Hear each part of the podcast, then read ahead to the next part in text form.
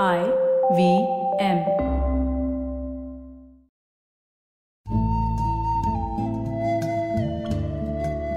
IVM के Hindi travel podcast टेढ़े मेढ़े रास्तों पर आपका स्वागत है टेढ़े मेढ़े रास्ते ही क्यों वो इसलिए कि घूमना भी तो ऐसे ही रास्तों की तरह पेचीदा और लगातार उतार चढ़ाव भरा होता है, जहाँ हर पल कुछ नया देखने और महसूस करने को मिलता रहता है। शर्त बस यही होती है कि आप कान खुले रहने चाहिए।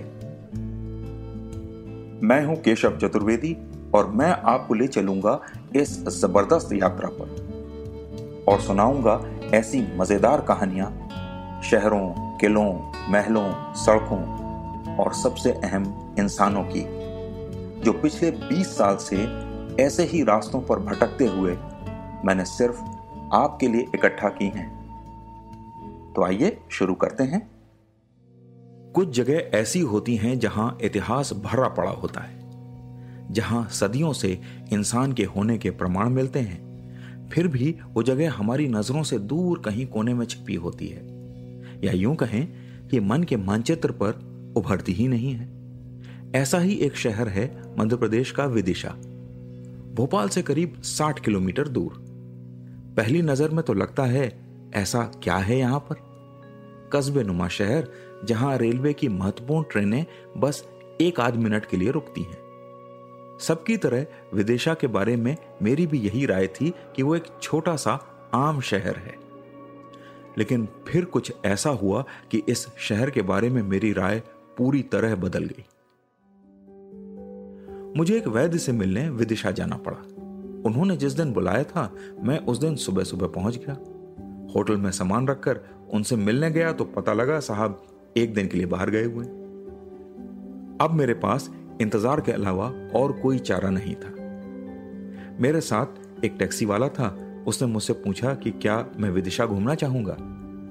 मैंने पूछा, यहाँ है ही क्या घूमने लायक? उसकी समझ में आ गया कि मैं कुछ खास जानता नहीं हूँ। तो उसने कहा, आइए मैं आपको घुमाता हूँ। आप निराश नहीं होंगे। और यूँ शुरू हुआ एक ऐसा सफ़र जिसमें मुझे लगातार हैरानी ही होती रही। मेरा सबसे पहला पड़ाव था हेलियोडोरस का स्तंभ, जिसे गरुण ध्वज भी कहा जाता है। यह करीब 20 फीट ऊँचा पत्थर का स्तंभ एक यूनानी राजा, जिसे अंग्रेज़ी में ग्रीक कहते हैं, उसने यहाँ बनवाया था। वो उस समय तक्षशिला का राजा था और कहते हैं कि वो विष्णु भक्त था। इसलिए उसने गरुण ध्वज बनवाया। हेलियोडोरस उसका राजदूत था और वो विदिशा आया था। मैं जानना चाहता था कि हेलियोडोरस को 2000 साल पहले तक्षशिला से विदिशा आने की क्या ज़रूरत आन पड़ी। लेकिन जवाब अभी मुझसे काफ़ी दूर था। इसके बाद हमने राह पकड़ी माला देवी मंदिर की।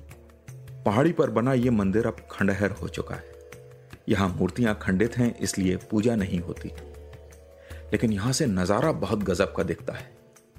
और खंडहर बताते हैं कि मंदिर बहुत भव्य रहा होगा। दिन चढ़ आया था और हम विदिशा से 40 किलोमीटर बाहर निकल आए थे। अब समय था वापस लौटने का, लेकिन हम विदिशा से 10 किलोमीटर पहले उदयगिरी की गुफाओं को देखने रुके। ये गुफाएँ अजंता और एलोरा के समय की हैं। ऐसा लगता है कि उस समय के राजा ये चाहते थे कि आम जनता से दूर उनकी बनाई हुई कला के नमूने जंगल और पहाड़ों में, गुफाओं की तन्हाइयों में ही रहें, ताकि वो सुरक्षित रहें। वरना तो सभी स्मारकों में दीवार पर लिखने और अपना नाम उकेरने की लोगों की ऐसी गंदी आदत पड़ गई है कि लगता ही नहीं उन्हें धरोहर की कोई अहमियत है। खैर, हमारा दिन खत्म हुआ, विदिशा के करीब बीज मंडल नाम के अधूरे मंदिर पर। एक तिकोना मंदिर जिसे परमार राजाओं ने बनवाना शुरू किया, पर वो पूरा नहीं हो सका। अपने अपूर्ण रूप में भी इसका आकार कोणार्क के सूर्य मंदिर जितना ही है। अगले दिन मैं उन वैद्य से मिलकर स्टेशन पहुँचा तो ट्रेन फिर तीन घंटा लेट थी। करने को कुछ नहीं था। सो स्टेशन के सामने बने विदिशा म्यूज़ियम या संग्रहालय में चला गया।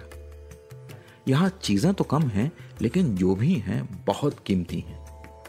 संग्रहालय में घुसते ही यक्ष की एक दस फीट ऊँची मूर्ति रखी है। वो दरवाजे के सामने ऐसे रखी गई है कि घुसते ही वो आपको घूरती हुई दिखाई देगी। बस, उस झटके के बाद ऐसा कुछ नहीं है जो एक आम पर्यटक को यहाँ बांधे रख सकता है।